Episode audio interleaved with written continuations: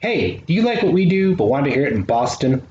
Well, the fucking Avengers, the thing with fucking Chris Evans, you know he went to school around here and shit, right? He fucking grew up around here. Dude, that fucking house in fucking Knives Out Kid that he was in, that's in fucking Weston, Massachusetts. I drove by it. My uncle, my uncle, okay, he's a fucking contractor, all right? He drives a truck. It's got ladders and shit on it, right? He has fucking pictures of Chris Evans working on that fucking movie and that, that asshole Rian Johnson that made that fucking stupid Star Wars movie I hated so much. That guy, right? Yeah, he was fucking there too. And oh, a fucking James Bond kid. Oh shit, I fucking saw James Bond and shit. I had to send a picture of that to my fucking aunt. She was like, oh my god, bring him over here, I'm gonna fuck him so fucking hard. And I was like, auntie, we're on a fucking group chat with Ma, I don't fucking care. Ma can come over here and fucking fuck him too for all I care. And then we went on and on and on and everybody was fucking, and now I know too much about my family, kid.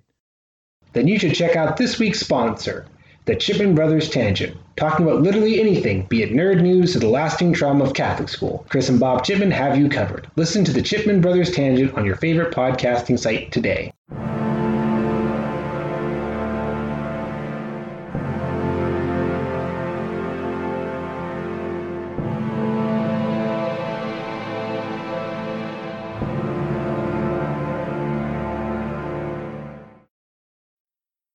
And welcome to Geeks with Shields, your home for all things good and nerdy in this, the darkest timeline. I'm Lord Commander Orc, and with me as always is his shield brother, Axel Wright. I hate to ask, but uh, how's it going this week, man? So here's the thing. It's really going the same as ever. I'm just having less trouble being distracted by it. Or I'm having more trouble, quote, actually, being distracted by it. I'm having less trouble covering it. That's what I meant to say.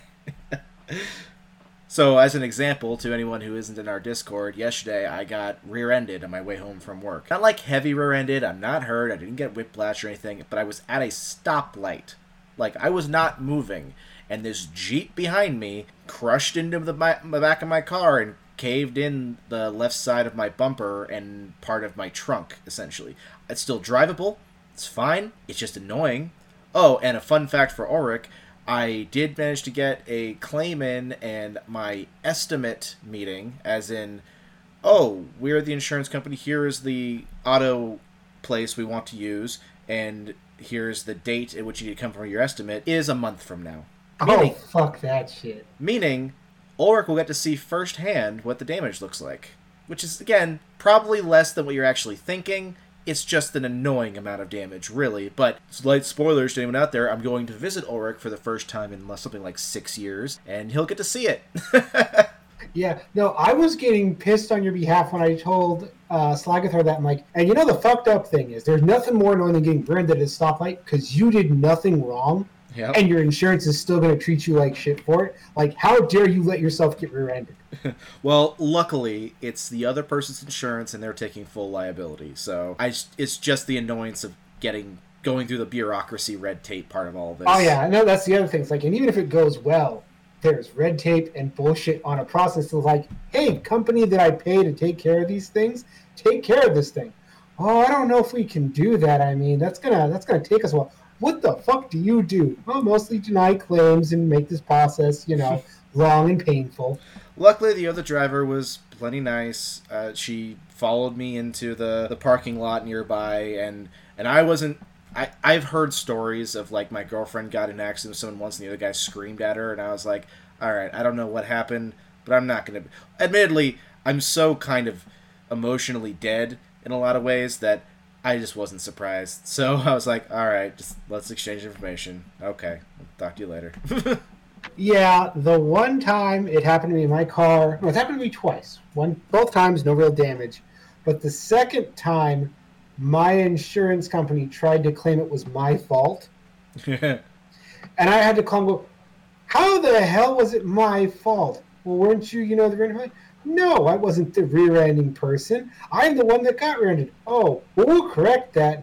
You motherfuckers. Any excuse. On a positive side of things, after said accident, I did go see a live recording of The Dollop. Oh, that's so cool.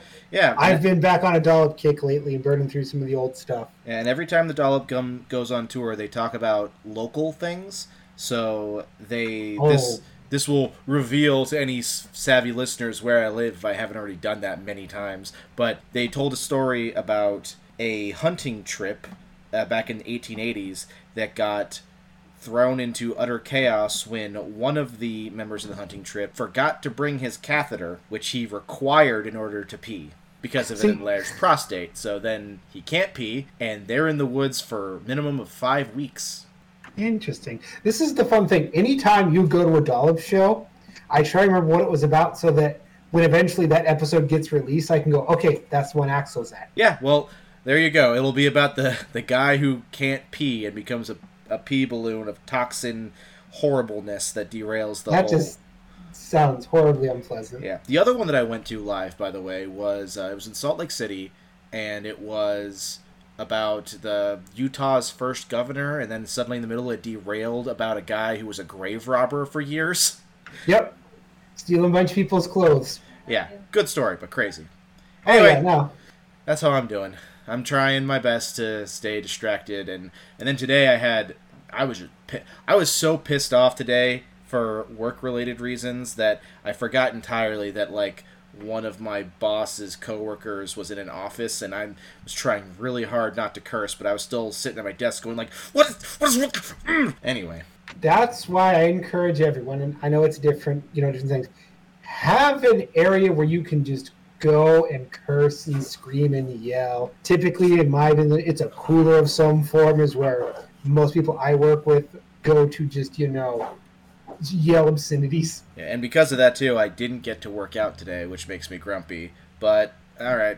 Anyway, that's me. How are you? Uh, all in all, I'm in a pretty decent mood. I mean, I'm working through my painting backlog, making progress. I'm in a good painting zone, so that helps alleviate any residual anger. All right. Then how about you take care of your privilege in, that you get to do in this recording before we move on to our topic?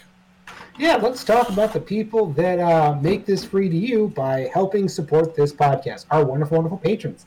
They are Pam Gelly, Marquis, Chris Shipman, River Gelly, Krug, Arthur Crane, Kevin Vade, Brandon Eddy, John Vinnels, Kit Kenny, Seth Decker, Dona Lucy, Patrick Anderson, Carson L. Scott, Raymond, Derek Cotty, and Peter Cook. Now, if you'd like to join the illustrious legion, head over to patreon.com forward slash Geeks with Shields. If you join at the five dollars tier, not only will you get all sorts of extra content, but Patreon will actually give us some of that money because they're nice like that. Oh, that's news to me. First time hearing about it. Interesting. All right. Well, anyway, the topic where normally I'd be like, hey, Ulrich, what's the topic? Ha, ha, ha, ha. I don't, totally don't know what it is. But today I'm just going to get right into it because it's actually a topic that I brought up uh, a couple weeks ago.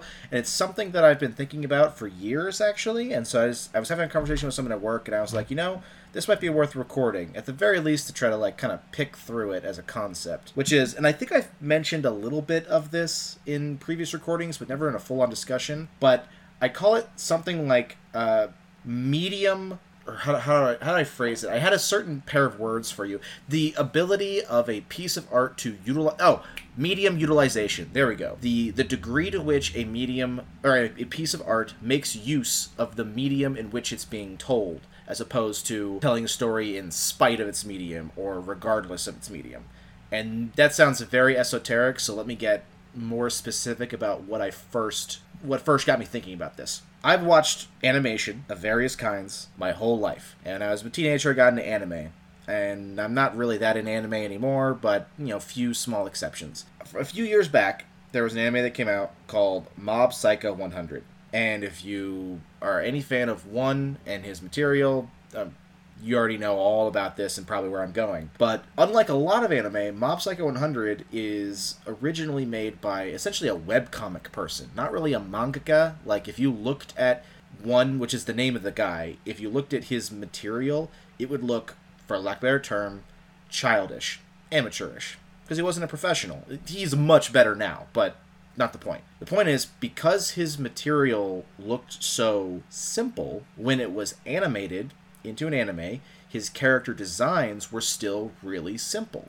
And because they were really simple, they were able to animate a lot more. So very little of the show doesn't have motion, movement, flourish in it. When two characters are talking to each other, they're gesturing and moving their bodies like real people do. And suddenly I became violently aware of all the anime I'd ever seen that was so much of two or more characters standing there not moving as their lips flapped and then just dialogue came out. Now, from a top-down perspective, I get why that happens. It's a budget thing. But once I became hyper-aware of it, by seeing an anime that didn't do that, I realized this show is properly utilizing the strength of its medium, animation, in a way that these other shows are not. And that got me thinking about what that concept means for other things. Now I'm talking a lot, and I kind of shared this with Ulrich a bit in in text. I don't know how well I got through, so does that make sense? Oh, yeah, and I think we've talked around this idea a lot. Because way, way, way, way, way the fuck back in the archives, we talked about the live-action adaptation of Full Metal Alchemist for Netflix. Yeah, vaguely. And we kind of talked about the idea of anime being translated to live action and how sometimes that works. But if the thing is so grounded in the visual aesthetic, see Cowboy Bebop, it doesn't translate to that live action very well. Yeah, well, it's funny because I have always argued that if we look at Full Metal Alchemist and Full Metal Alchemist Brotherhood.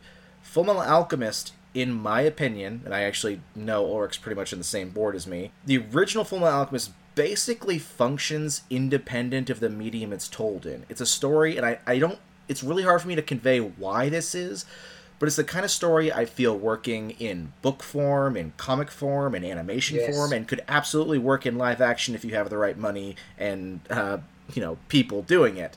But point is, it's a story I feel like very much is medium independent. Brotherhood is a lot more ensconced in what the original manga actually is, and because of that, it's a lot more tied to the traditions of Japanese manga, and thus it feels like less transferable to things other than anime or manga, if that makes sense. Yeah, and I think what we said killed the Netflix adaptation was twofold. Of one, they tried to cram a bunch of story into ninety minutes, and they didn't have the budget for it. It all went to Ed, and everything else has kind of felt cheap.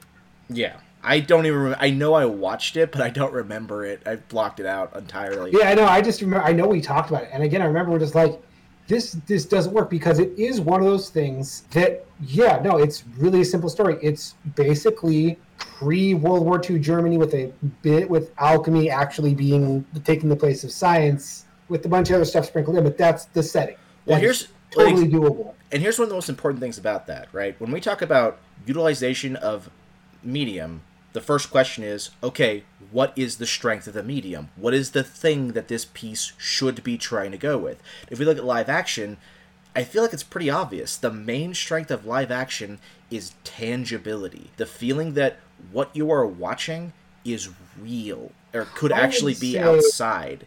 And the more that a piece that's in live action diverts from that, the the less it's using the strength of being in live action. The reason, like, for example, the Cowboy Bebop uh, live action didn't work for...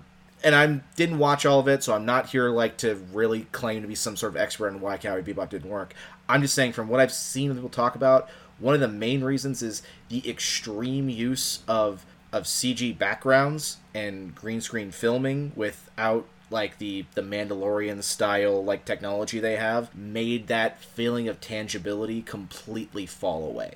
Yeah, and I would say the big reason to live action is twofold. One, tangibility, and two, scale.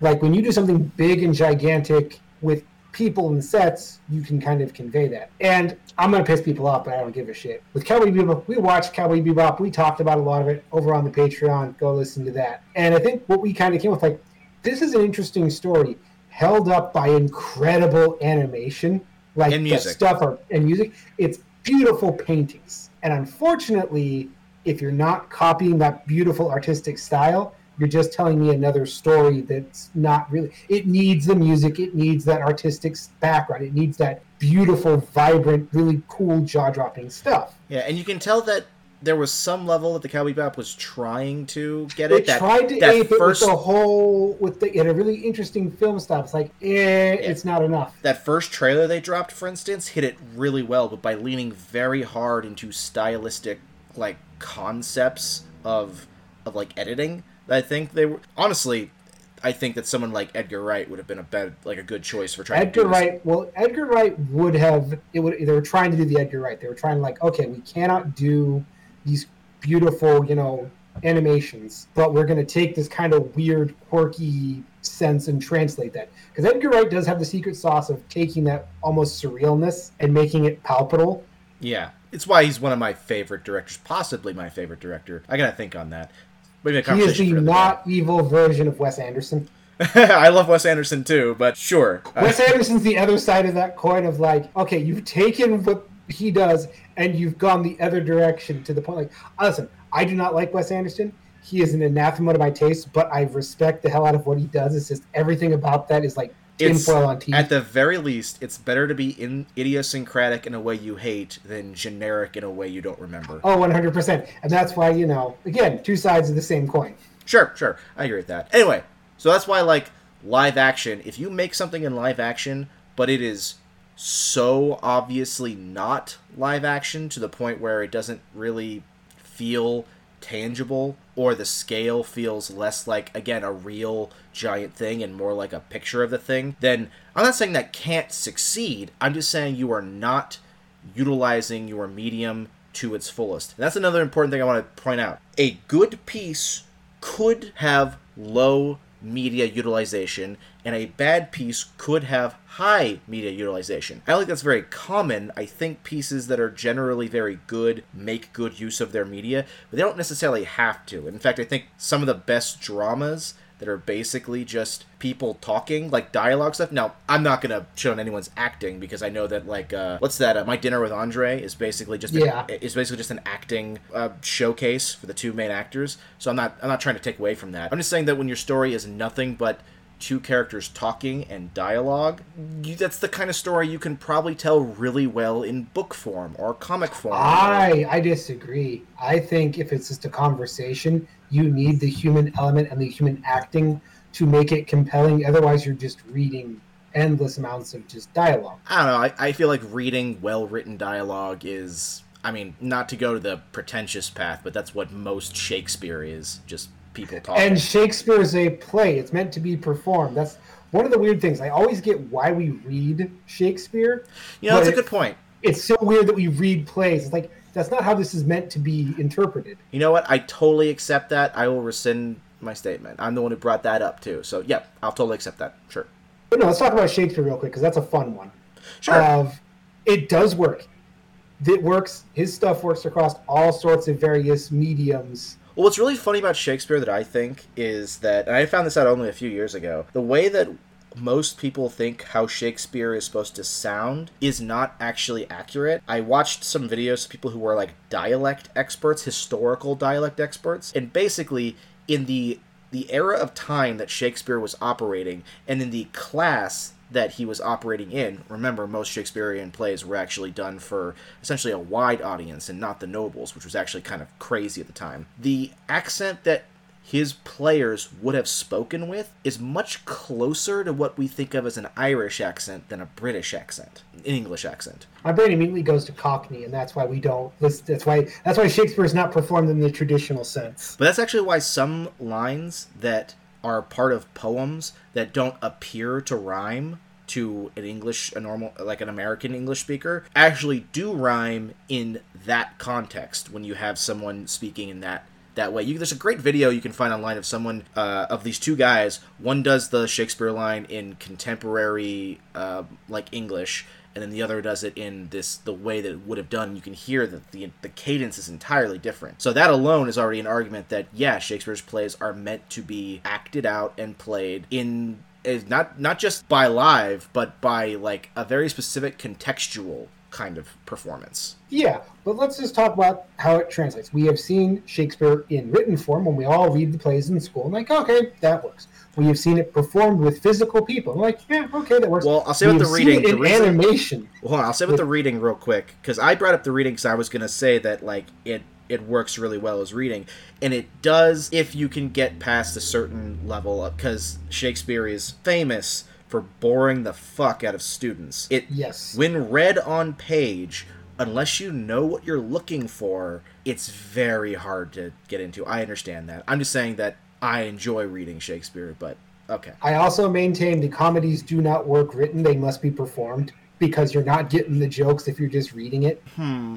I, I think know. there's a lot of pan- I think there's a lot of pantomime that goes into the performance of performing a Shakespeare comedy. Mm, sure, sure. But anyways, it's one of those ones like it works across all the various mediums, and that's more of an adaptation thing than directly taking what makes Shakespeare Shakespeare, because we're just retelling the same story. So I don't yeah. know if that counts as well. And I want to be clear, I've always been a proponent of you can take any story, any story, and adapt it into any medium. But I also think that sometimes in order to adapt it to a specific medium, you have to adapt it to that medium in such a way that it basically changes what it is. I'm I'm paraphrasing something I learned from, from movie Bob Chipman a long time, or not learned, but I, I heard him phrase a long time, but I, I very much agree that I think that you can make not just a movie, I think you can make a game, a book, a comic, an animation out of any story, but if you're not making it into whatever you're adapting into to utilize whatever that medium is meant to do, then why are you even doing it? I feel like yeah. one of the biggest ways we can see this failure is in the predom- is in the predominance of movie to video game adaptation, where basically they just oh, yeah. wanted to quickly make the movie with some interactable bits. So it's like, that's not, you're not making use of a the game as a medium. You're just trying to get a quick cash grab by putting the visuals yeah. of the movie. They in don't form. Make many of those anymore. Yeah, but there was but a while. There was like a good Axel fifteen and years I where of it was... a generation where movie tie-in games were the worst present to get from your grandparents. Because like, oh, you meant well, but this is going to be terrible. Yeah, like there were a handful that were good, but most of them were generic garbage. Or again, we even did an episode on this, talking about books that get made into movies. And we've all we've all got our, you know, go-tos like, this is my, you totally fucked up the book. Yeah, which is why, honestly, funny enough, one of the best examples of what I'm talking about now is the movie adaptation, which is, have you seen adaptation, Ulrich? I don't think so, but I've heard of it, so I'm trying to think why I know it. Adaptation is one of the most insane ideas that I feel like I've ever seen done in movie form. It is, so the book that it's based off of, that it's adapted from, is like a story about this woman and her flowers and like her, her life with flowers. I'm I'm very much simplifying, but basically when they went to adapt it, I believe it was Charlie Kaufman. If it wasn't Charlie Kaufman, it was oh, yeah. someone making okay. fun of Charlie Kaufman. But he couldn't figure out, as a screenwriter, how to turn it into a compelling story. So instead he wrote a screenplay about himself adapting the book. So the movie that's an adaptation of the book, loosely, is about the very concept of adapting the book. In fact, there's a scene in the movie that, like, made my brain explode, where we see the character writing the scene that he is currently in of him adapting himself into the adaptation of the book. It, it's really hard to even describe what's happening there. You just kind of have to see it. But it's a perfect example of, okay, we can adapt this into a movie, but we're going to have to really retool it in order to make it like a, a movie narrative. Yeah. So, real quick, let's talk about our golden boy of the podcast who uses the fuck out of his medium, Genndy Tartakovsky. Okay, sure, yeah. Genndy Tartakovsky is one thing that I love about Tartakovsky specifically, and it's him and Vince Gilligan, I feel like, are the masters of this, is his usage of silence.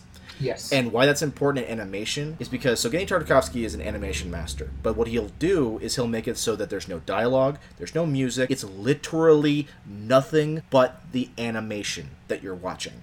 Like, he might put and, in well, some... hold on, real quick, if you do not know who we're talking about, this is Dexter's Lab, this is Samurai Jack, this is Primal, this is Symbionic Titans, this is Unicorn Warriors Eternal. Yeah, and I'm not saying... So those are his five best examples of him doing his thing. Yeah, and I'm not saying that he doesn't use music and sound at times. There are plenty of Samurai Jack episodes that make great use of music and sound.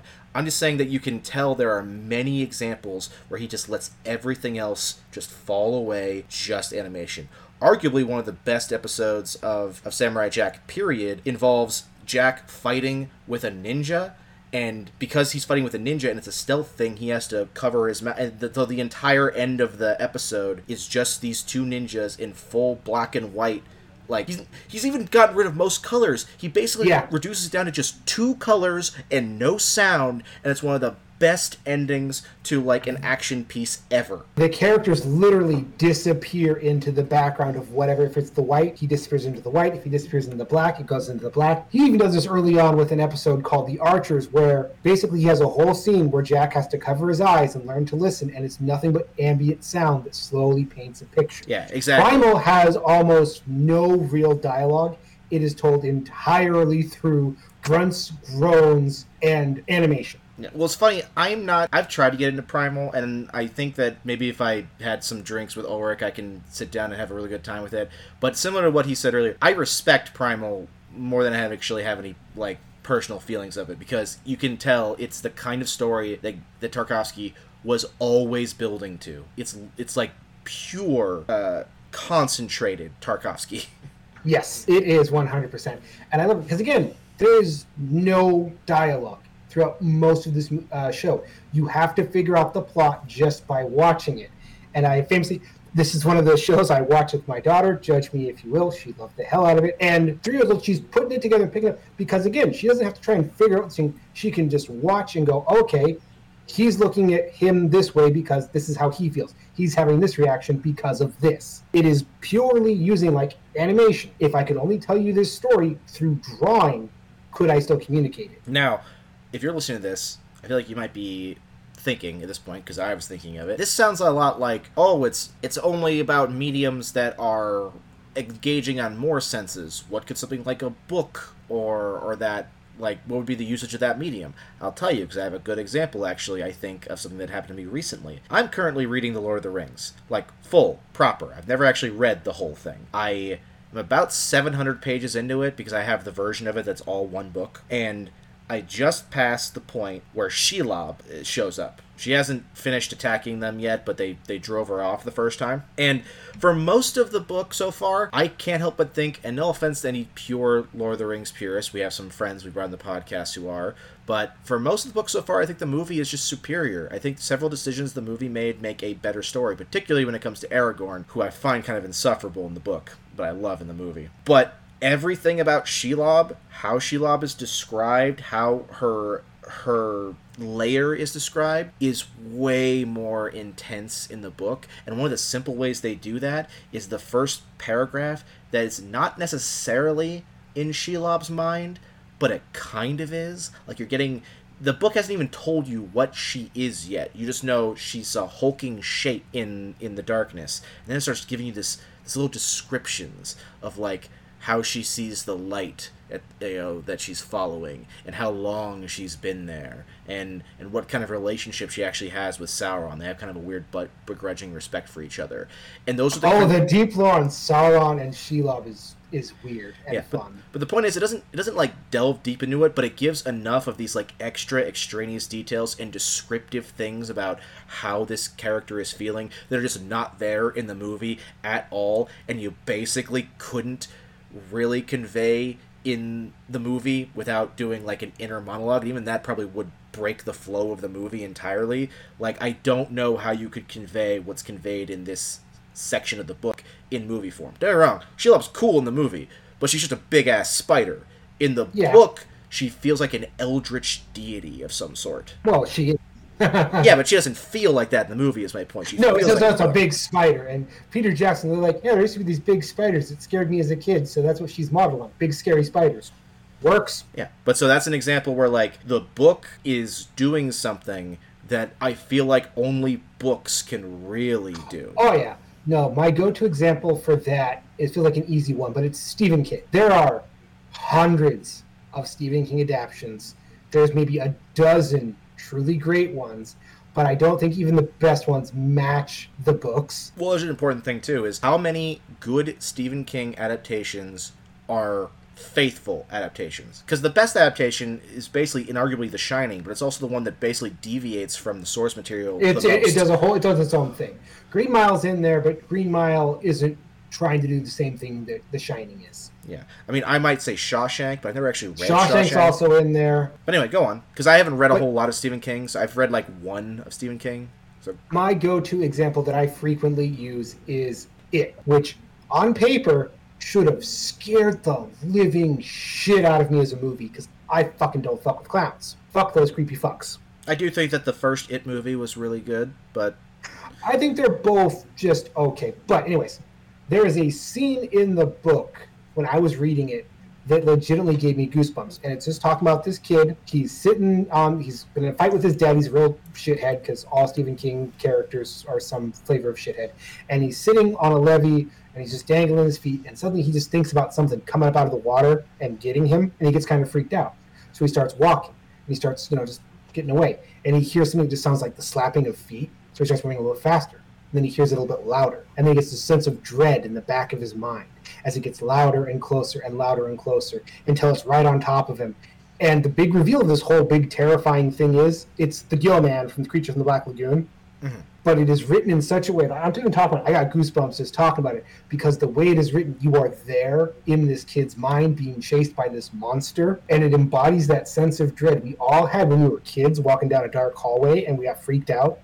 Yeah, I feel like right there already, and I'm sure there are other things too, I'm not claiming to be a literary expert or by any means, but the ability to really put us in the same headspace as a character by literally giving us their headspace is something that I feel like books can do better than any medium. Movies can do it with a lot of, like, you know, acting performances and music cues and stuff like that, but there's something about the specific descriptive way books can literally put you there. And if you've got a writer who has a good grasp of how to how to use descriptive language very well, that is really unparalleled, I think, in any medium. Oh, yeah. No, you're literally right over your shoulder. And Stephen King's secret is he writes so much about this world. You know the color of the gravel in the parking lot of this character that's about to die. And if you don't like Stephen King, you're like, why the fuck is he describing all this shit? I don't need to know. But if you kind of understand, it's like because you have a clear picture in your head. So you are now literally there. So when he does the monster jump out, go oogie boogie boogie, you feel like you are in danger of getting jumped out and yelled oogie boogie boogie at. Okay, now I'm curious. I feel like we we found kind of a structure, and I want to recap it a bit for a moment here. So, live action movies and television have the strength of tangibility and feeling of scale, which comes, I would argue, that's the same thing as tangibility, because it's basically big things, and not just like huge things or small things or intimate things, have that feeling of realness to them. So that's live action. Animation is like fluidity of imagination, I feel like, which is something no other medium... The fact that you can animate, you can make anything happen, and the fact that it's still in motion, something like Samurai Jack's uh, ninja sequence, which honestly, I do not think that sequence could be adapted into any medium, period. No. Maybe comics could pull it off, but it wouldn't be nearly as effective. Well, there's a fluidity to it, and the best thing about animation is you get to ignore physics, which is probably why Tartakovsky's Star Wars stuff is some of the best stuff, even if it is just toy commercials, is there's a physicality and a fluidness that you just can't do in any other medium, because when things go crunch and move by thirty feet, your brain goes, well, that makes sense. This is a cartoon. I have cartoon logic enabled. Exactly. So I'm going to call that fluidity of imagination, which it, there are kind like... Don't get me wrong, I have nothing against, like, Power Rangers or something, or, or wushu, like, wire flicks, but when you see live-action stuff happen that's very obviously originally an animated thing, there's a stiffness to it, and I can the get human past... body just doesn't move that way. Yeah, and I can get and past you know that it. If your other aspects are really good, but it's something that animation just does inherently better. For books, our, our strength here is real inner descriptiveness, something that you can't get in like any other medium really, is that level of I am in the same brain space as something I'm reading about. So that leaves... I also argue books have the advantage of you can fill in the gaps. Like your brain is very good about filling in the gaps and doing the rest of the stuff around it. So because we talked, because we mentioned books and we mentioned animation, I'm going to go into the middle for our next one, which is comics.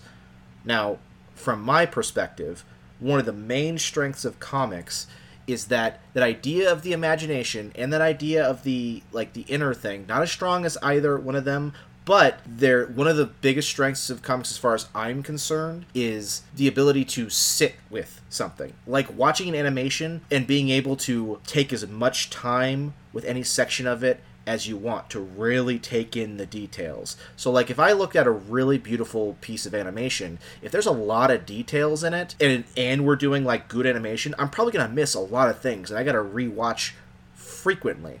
Now, I'm not saying that's inherently a bad thing, but if you do that same thing in a comic... I had someone send me, uh, a couple weeks ago, a panel from a Batman comic that apparently took the artists, like, like couple weeks to do. And all the panel is...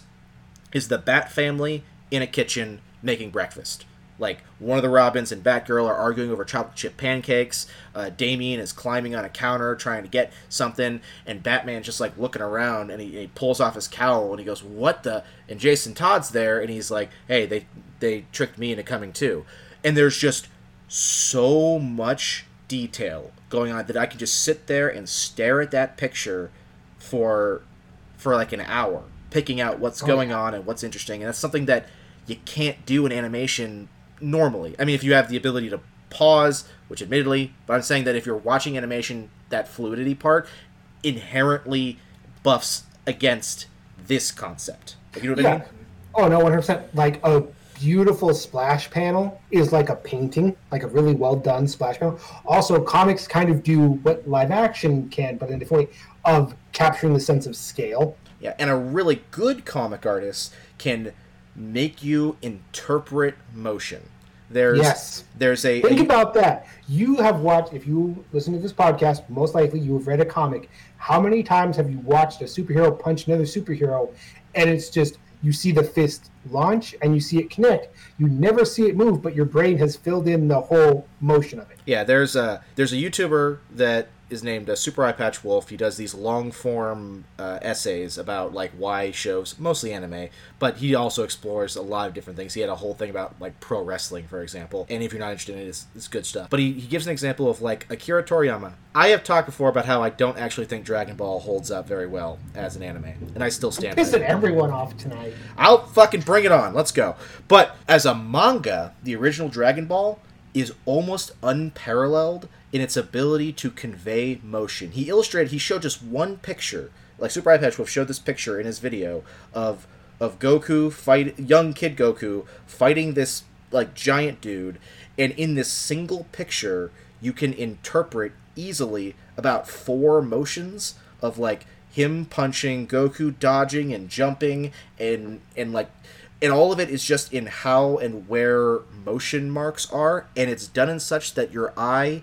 which in Asian uh, manga you you read from right to left, and so that motion translates as you read from right to left in a way that you don't see that skillfully even in, like, a lot of good comics. And I'm counting manga as comics for purposes of this discussion. Let's talk about the other thing that kind of, again, I feel like we're not addressing. There are a fair amount of people, I've known them, that are not book people, do not enjoy reading, can't do it. Mm-hmm. But comics are their jam. There is something about the combination of the art and the words that makes a book for them work. And there are plenty of books that have been translated into comics that are really good. So that one does kind of jump the genres. But it's fascinating about what is this weird little combination of why does this work in both these mediums? And it can be some comics in all the mediums. Go on. Well, let's think about it. Like, we have comics where it's hand-drawn. That works. Captain America on a comic? Cool. Captain America in an animated show? Cool. Captain America in live action? Cool. Captain America in a book? I know they exist, but I've never read a novelization of a comic. I was just thinking about, like, a, a Spider-Man book, what that would be like. But, admittedly... I know they exist because when I was little, I had the Phoenix Saga in paperback, like a book, and I couldn't get into it because... X-Men continuity is so ridiculously impenetrably dense. Yeah, I do feel like, again, the, the strength there would be... Like, Spider-Man spends a lot of his time in both comic and animation with an inner monologue that we hear. But a book would allow us not to just hear the inner monologue, but would be able to hear, like, the the flavor of that monologue in a way that doesn't really happen outside of that. But I do get what you mean. There is a, a certain level of... Especially very visual stories... where, like, that... Vi- I'm, well, let's I'm, think about, like, there's some graphic novels that are just basically a novel with a couple pictures thrown in to hold your interest. What's funny is there are some books, I feel like, that are very visual, but it's in how they describe it. Because, like, your imagination has to, a lot of times, build up whatever is being described on the page. And some yes. authors are very, very good at making that happen. But basically, no matter how good they are, even the best ones, it's still not the same thing as actually seeing straight up pictures of what the story is going on. Oh, yeah. No, like, I'm trying to think about it is, like, okay, Watchmen. Very dense, very wordy book. Has, would it work without the, the pictures and the art to, you know, make it carry through? My brain's like, no, no, it's it's the marriage of the two. It's Alan Moore's writing and Dave Gibbons' art that makes that work. Well, Everywhere, also there's a big long rant of Alan Moore. There's a whole other conversation too about how if you're deconstructing a medium but you're doing it in a different medium, are you're really kind of hampering yourself. So like Watchmen, because it is basically like the premier deconstruction of the comic book superhero, kind of has to be a comic book in order to get that across. Yeah, but I mean, we've had the movie and the T V show, which we're not going to go into here because that's a whole other thing. I will say, though, the movie gets away with it by basically being a deconstruction of superhero movies. The television show is not really deconstruction at all. It's it's its own, it's like a separate conversation. It, it plays in the world, which I know pisses a lot of people off. But yeah, but we here at this podcast like the Watchmen show. Yeah, no, so I'm just thinking about, but I think the thing that's added by Watchmen, and again, this is a thing that's added in comics, is you can have quiet panels. You can have a whole page of nothing but quiet panels, and you can't replicate that in a book. That's true. You literally can't. There has to always be words. The best you can do is describe a quiet scene, but that's still not the same thing because you are reading the words. There are words that are happening to you, the reader. Yeah, you just need to, again, fun example. In Secret Invasion, the comic, there's a whole big event where we find out, you know, a bunch of the heroes have been gone and missing. And we have this whole big thing where Hawkeye discovers that his wife, Mockingjay, has been had been kidnapped and was one of the Skrulls. And he realizes that one of the big events that they had gone through, Hawkeye has a horrible run there for a bit, but they she'd been pregnant, she had a miscarriage, she had lost a baby, and he discovers all of that was the Skrull fucking with him. Oh. Damn. And it's just this silent panel of Hawkeye on his knees, just kind of like reacting to that. Huh. I haven't heard and about then, that one. Yeah. Again, that is something that you could do in a book or you could do in a show. Admittedly, sidebar, really... Secret Invasion is one of those big events I actually happen to know nothing about. Like, I knew Civil War pretty well before it became, like, you know, a movie and whatnot, but I don't know Secret Invasion basically at all. A lot of people don't like it. I still enjoy it. Because it's a lot of nostalgia thing. But anyways, it's set between this big action scene and we have this big reveal of, oh my gosh, all these heroes we thought were, you know, heroes, could actually be thing. And then this big, hey, let's check in on Hawkeye. By the way, this big, terrible event that happened never happened. Hmm. And we're just going to pause on this for a second. Yeah, okay. I'm just trying to think of, like, how more to phrase. I Because I like the idea of calling animation fluidity of imagination. I like the idea of calling the strength of books, like, uh, internal... I'm going to call it internal immersiveness. What... In, yes, I am aiming for, like, very catchy, buzzwordy, simple descriptions, but I like having those on hand as tools. That's why I thought I'd try to come up with medium utilization in the first place. So what do we really call, like, what this thing we're describing comics can do, where it's this, like, combination of you can sit with something for as long as you need to, while also getting that, like, breadth and scale of imagination there. So if, if animation is fluidity of imagination... Maybe it's more like, what's what's the opposite of fluidity when something is, like, really sturdy and... It's rigidity. It's, you know, rigid or rigidity, but that's not... Uh, doesn't I want a more here, positive word. Yeah, rigidity yeah. has kind of... There's got to be something. It's like the when something is um, immovable... Uh, stability, st- concrete... Stability. I like stability. Stability's interesting. Yeah, maybe the stability of imagination. That it's... We're getting to explore the same kind of imaginative spaces, but we get to do it... at a much more, it's, here's the stabilized thing. It's like the difference between watching, you know, looking at a, like looking at a statue and looking at, like, you know, a waterfall or something. Yeah. Now, the thing we haven't talked about is the things that dance across all the mediums or multiple mediums. And what well, before before we do that, I want to do I want to cover one more medium, as, okay. as, which is uh, interactive mediums. Video, oh, okay, video games. Video games. I was primarily. wondering if we could throw video games into this or not. Yeah, because by the very nature of calling an interactive medium, it's very obvious with the very specific strength of video games. And I will not go into my my rant that Ulrich has gotten on me about before about the, the dynamics of play, or the aesthetics of play, correction, even though it is very relevant to this conversation. Maybe another time. But the point is... If you is, can find a way to make it interesting. Well, it's only, it's a three-page paper. They can read themselves, they find it interesting. Anyway, point is that games, by being interactive, their main strength, well, one of their main strengths, they actually have many strengths that are kind of unique to them specifically, but I'd say the primary strength is that real feeling that you, the person partaking in the piece of art, are directly connected to it. That feeling of true immersion. Like, yes. Other things can immerse you. Books, I've I've read books to the point where I basically forgot that I was really existing. But yep. But games can actually play with the concept that you are in control of what's happening. Therefore, the consequences and or rewards that are in the story are directly a result of your action. And that's something that no other medium can accomplish. And some of the best games will actually kind of pervert that concept. I mean, one of the reasons why Undertale is so amazing is because it basically is a massive commentary on the very concept of how a player engages with the fictional worlds that they do, and the concept of stakes when you can just reset everything as you will, which are things that no other medium can can do. Yeah, no, video games are really interesting because it combines a lot of what we've talked about before in the bigger strengths. Not necessarily the tangibility of it, but... Well, plus video games, by their very nature, can also basically combine all of the other mediums in themselves.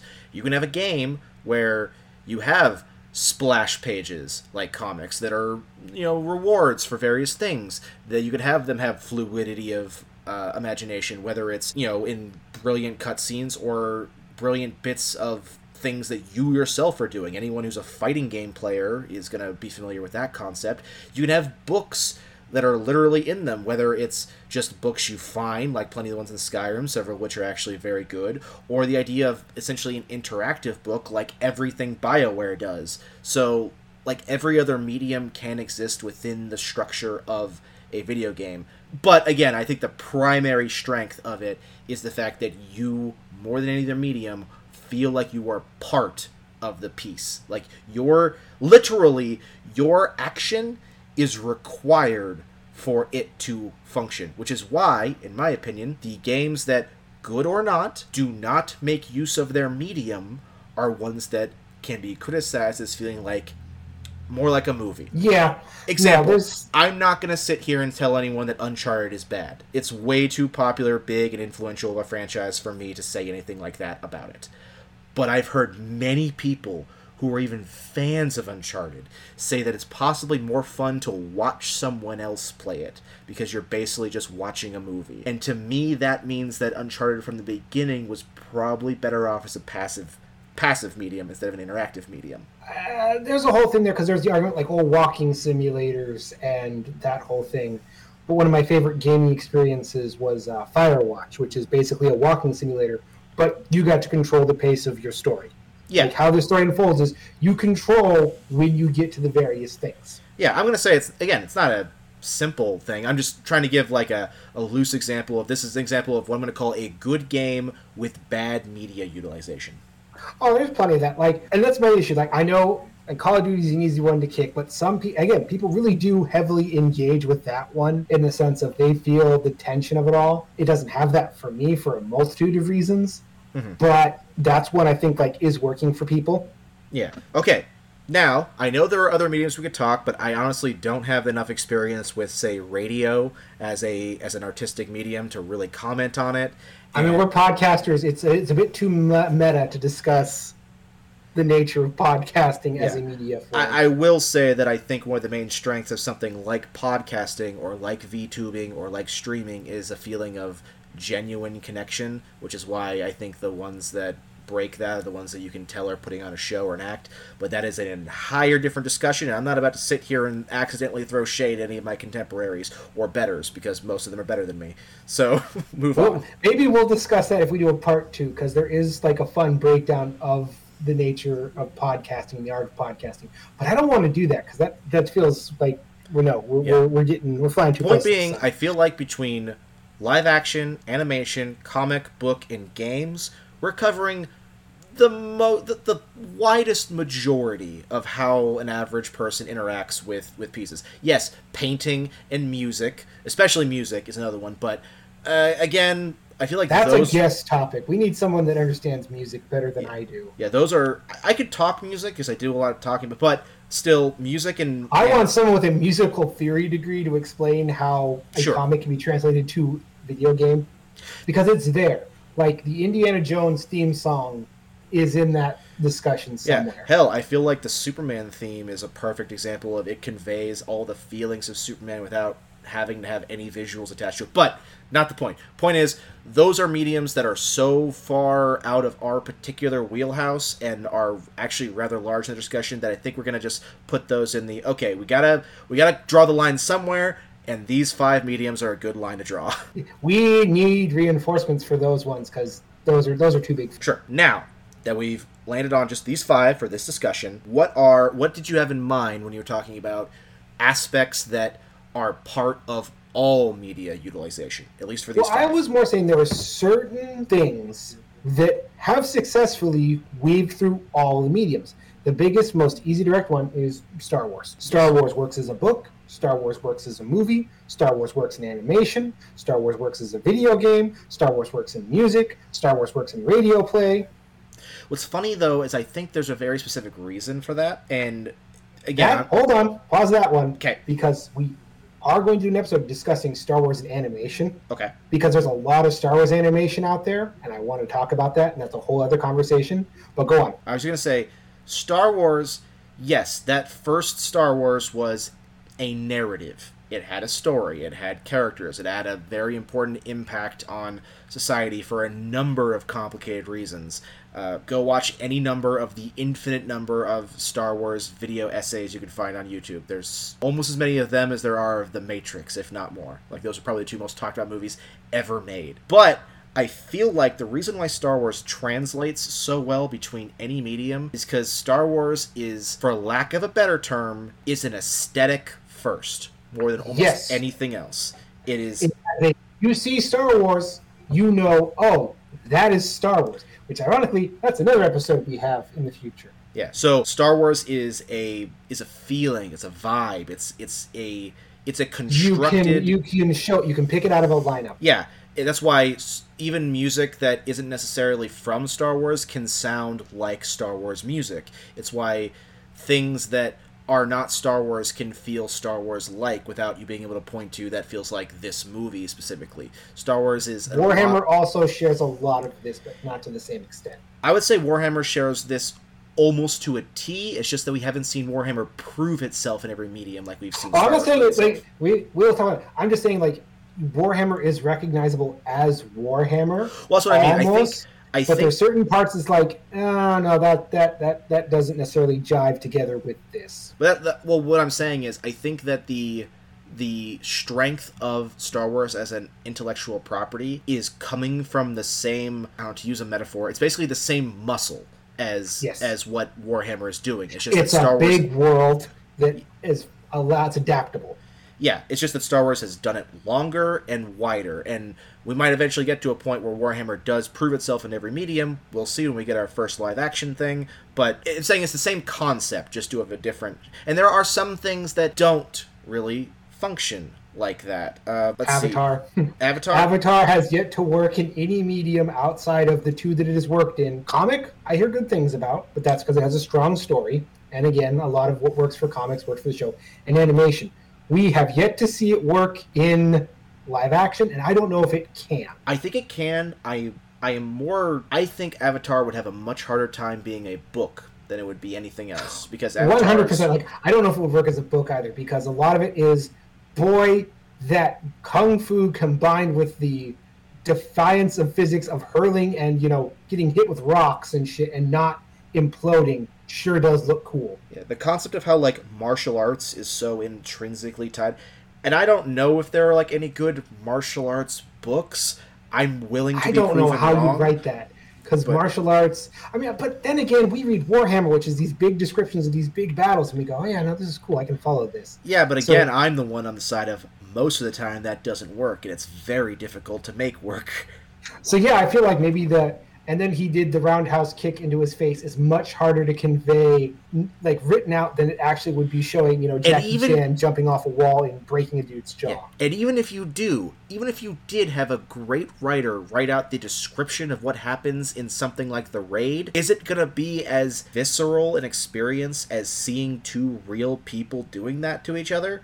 Well, it's the speed. That's the other thing that, again, I think makes a lot of that work of, it is the speed and the fluidity of the motion. And that's where Avatar, I think, kind of stumbles. It's like, yeah, it's not the speed and the fluidity. It's the fun looseness that we have with animation of we can watch someone pick up a giant boulder, throw the boulder, get hit with the boulder. And it's because animation, we have our own, you know, internal, like, oh, that that's okay. This, this is animated. Versus if we saw that in live action, it's either going to look goofy or our brain's going to go, no, you wouldn't survive that. I that do rock think... would crush you like a grape. Here's what I'll say. I think that Avatar can absolutely be adapted into live action. In fact, I, I'm so far, the things I've read about the pa- production side of the currently in progress live action Netflix adaptation have me somewhat hopeful. More hopeful is the fact that the One Piece live action looks like it actually might be good. Okay, I wanted to talk to you about that because I think it looks like absolute ass. That would put you in the minority. Interesting. I look at this and go, and maybe this is just my own personal thing. I do not like the aesthetic of One Piece, and seeing it translated into live action just doubles home like, these are dumb designs to me. Why the hell would anyone think, would go, yeah, no, that looks cool. This just looks, I don't know. Like, that to me felt like it missed a step in the translation. But it, admittedly, I, I, feel, I do not like One Piece as... Yeah, I'm going to say, I don't think that has anything to do with quality. I think it has to do with your particular aesthetic taste. Because, I and now, very much for the- I'm ready to be proven wrong, because anime adaptations, live ones, have historically been terrible. But I've followed the One Piece live action production for a while now. The actors are amazing. They have great chemistry with each other. Their out their designs in practice both look faithful but also uh, tangible to me. The effects that we do see feel realistic to the point where I would expect them to. Hell, Luffy's bending in the trailers I've seen looks way better than Mister Fantastic has ever looked, for example. And the fact that they actually physically built ships means that feeling of tangibility that is the live actions thing is really there. When they're stepping on the, the, the Baratier, which is a ship restaurant, that is an actual fucking ship restaurant they built. And so that feeling of tangibility comes through, I feel. Now, One Piece more than anything is a character piece. It's literally... as long a story as it is, because while there's great narrative stuff, it's an excuse to spend time with the crew, who are extremely fleshed out, very well written characters. Now, there are a lot of side characters and whatnot throughout the whole thing that are also extremely well written, but largely it's an excuse to spend time with these people. That's why the most important thing for One Piece to get as an adaptation is actors who can convey that feeling of camaraderie, of I want to spend time with these people regardless of what they're doing. And since the actors are doing such a good job so far, that's what has me really hopeful. Everything else could be even way goofier than it already is, and those actors would already have me feeling hopeful. Yeah, and that also we've kind of drifted into another thing we didn't talk about, is the move towards more C G I sets, C G I backgrounds, taking away from the sense of tangibility that you get in live action. I think there's a push-pull about that. I, I think there is, too. Because, because sometimes I think... it really does help. In general, I think yes. I think there's a reason why audiences will still gravitate heavily towards practical effects and puppets and things like that. Even in a modern day, you see people talk about that as a positive for a lot of things. I do think that things like, again, what The Mandalorian is doing, and if you're someone who just watched The Mandalorian and didn't look into the any of the stuff behind it, well, Disney actually basically invented, well, actually I don't know if they invented it, but they basically popularized this brand new technology where the actors are essentially inside a green screen dome that isn't a green screen. Instead, it's almost a photorealistic, like, just screen it's around them. It's one step closer to the holodeck. Yeah, so that the actors can actually feel like they are in the place that they are acting in. And if you see background or behind the scenes footage of them doing it, it's fascinating looking. It's very cool. And I do think just for actors' sanity alone, it's a huge step up, I think, from green screen. and I'm glad and that ironically, exists. we, we've had it long enough that everyone hates it and has declared it the worst thing ever. Yeah, I don't know, man. I always go back to uh, Suri and McKellen breaking down, crying, shooting The Hobbit when he was literally surrounded by green screens and tennis balls. And I'm like, if he got to instead at least act in this, I'm, I'm sh- there's a difference, is my point. Yes. Well, quick diatribe aside real quick. The reason everyone loves to bitch about C G I and use it as their go-to criticism is because it's easy and they think it makes them a legit, gives them a legitimate criticism. No, it doesn't. You've pointed out the thing everyone else has noticed and decided it doesn't matter. Yeah, and also, bad C G isn't even, like, a killer. I've seen oh, plenty... There's a difference between good C G and bad C G, and what people try and say is bad C G. No. Yeah. Okay? If you lived through the nineties, you know what bad C G is. Yeah. If it's better than that, it's not that bad. You just want to look like you can actually make a legitimate film criticism. Yeah, exactly. Go back and watch, like, Dungeons and Dragons from two thousand. If, if yeah. C G's better than that, you're you're you're fine, okay? Well, there's a whole lot I can go on people's dumb criticisms, like, oh, this movie's bad. Like, no, you were old enough to remember bad. This is just okay. There is a difference, and we need to remember it. Yeah. So, anyway, we've been chatting for a little over an hour, and I'm, I'm sure we can keep on going, but I'm not sure what's... Honestly... Once that One Piece got brought up, my brain started going in a whole other lot of direction, but I know you're not into that, so I don't really want to dig into that at all. I think there is at least a buckler to be had as a follow-up to this, discussing what are the properties that kind of work in all the various mediums.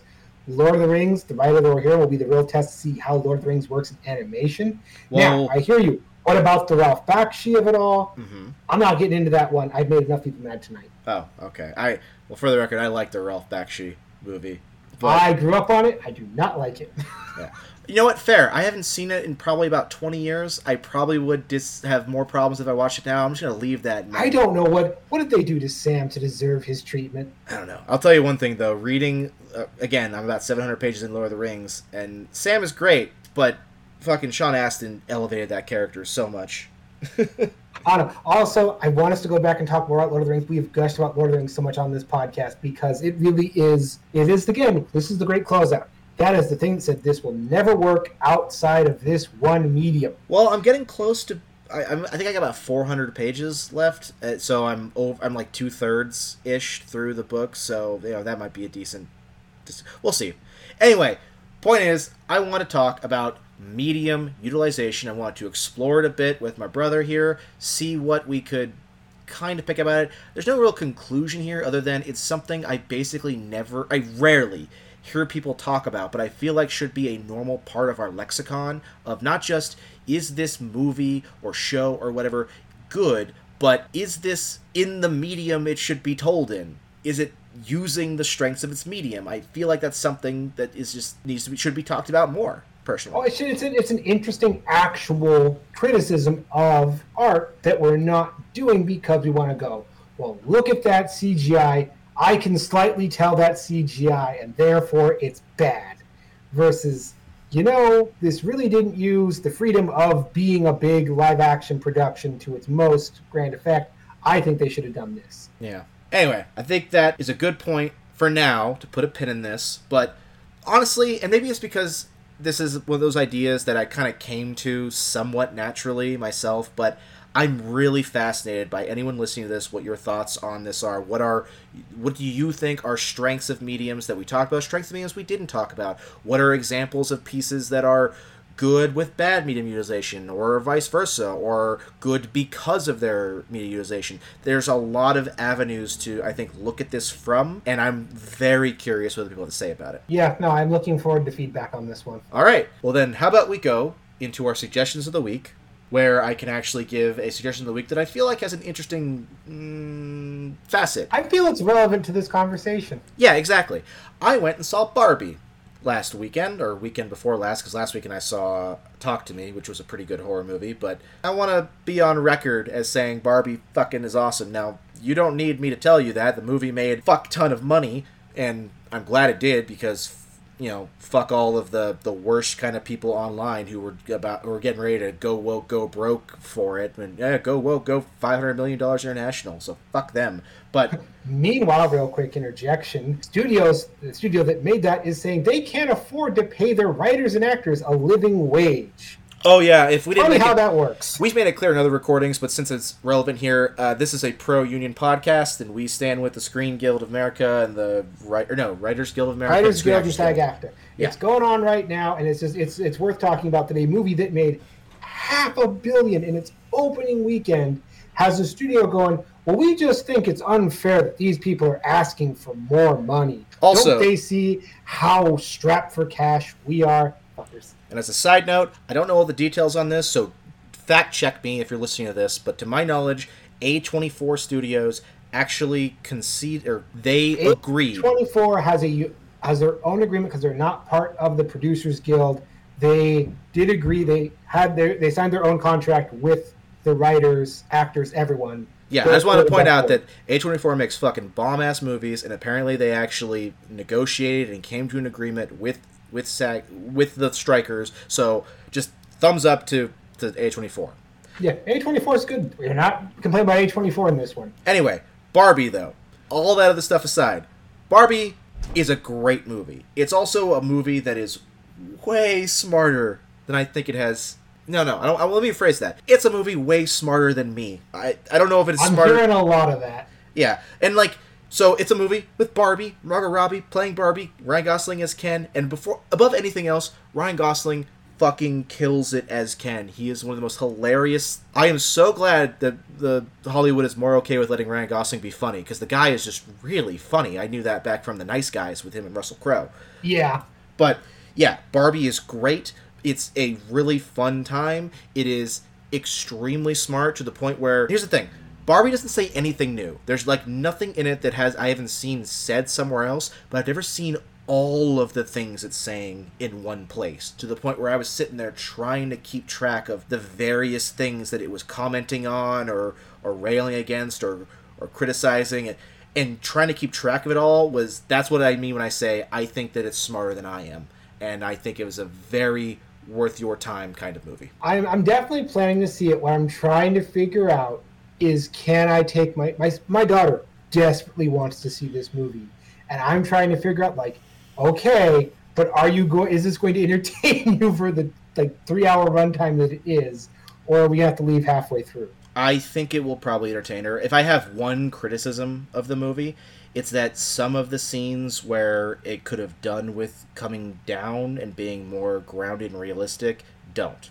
Like, literally, the only parts of the movie I didn't like involved the C E O uh, and the of Mattel and all of his cronies, which I had hoped would basically be, like, real crummy C E O people, because they make a distinction between Barbie Land and the real world, and everyone else in the real world acts like real people, but the people who work at Mattel in the movie also act like Barbie Land people, and it creates a I, weird I've heard that dissonance. Criticism. Yeah, it's literally the only part of the movie I don't like, because it doesn't it doesn't really work for, I think, what they're trying to do. Because they got Will Ferrell, and they gotta let Will Ferrell be funny, and I get that, but... He's so much better when he's a dramatic actor. Yeah. Anyway, the movie's a little... It's got quite a bit of adult humor, but I feel like it's the kind of I'm adult I'm not humor. Worried about that. She's not going to get a quarter, uh, even half of it. Then no, I think I think, I think she'll be great.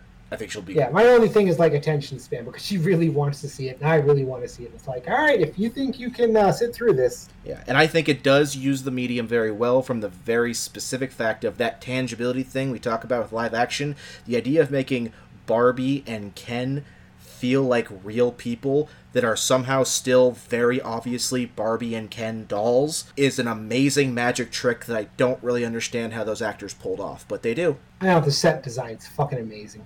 Yeah. So anyway, there's my suggestion. All right. Uh, my suggestion is a show that I just finished watching with my daughter called uh, Craig of the Creek. I have heard a lot about Craig of the Creek from... Oh, uh, Craig of the Creek's awesome. Yeah, I don't know much about it. I just know that he's he's said it's very good to me. I stumbled onto this because she was watching it, and then one episode started talking about inter-kingdom political wars between the kids. Mm. And I'm like, hold on.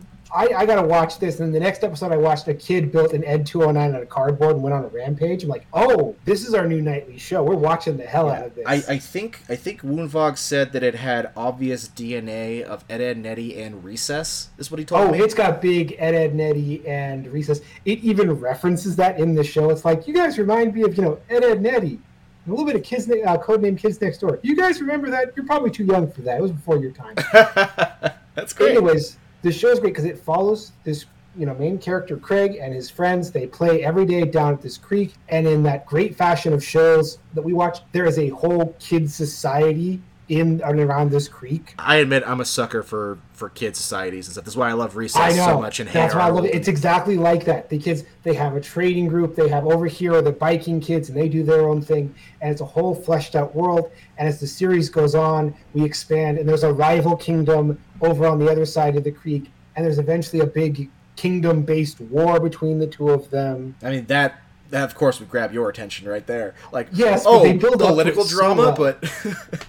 For kids, I'm in, and it's so inventive and imaginative and fun. They have Halloween episodes that are actually kind of scary. Like, you remember when they used to do that when their shows had, you know, had the Halloween episode that was a little bit creepy? Well, dude, I remember when Cursed Cowardly Dog was a thing, so, yeah. I know, but I'm talking like this. They had it, uh, it's creative, it's imaginative. It uses, again, it plays in the kid world of imagination, so they get away with, like, okay, did that really legitimately happen? And you're like, of course, it doesn't matter, because the kids believed it did. It did. And yeah. honestly, one episode I got to highlight, because it left me speechless. It was so fucking good. There is an episode where one of the Car- Craig's friends gets a crush on her friend. Okay. And she feels bad about it, because she's like, well, I'm a girl and she's a girl. What if my friends don't like me? What if they think I'm weird? Oh.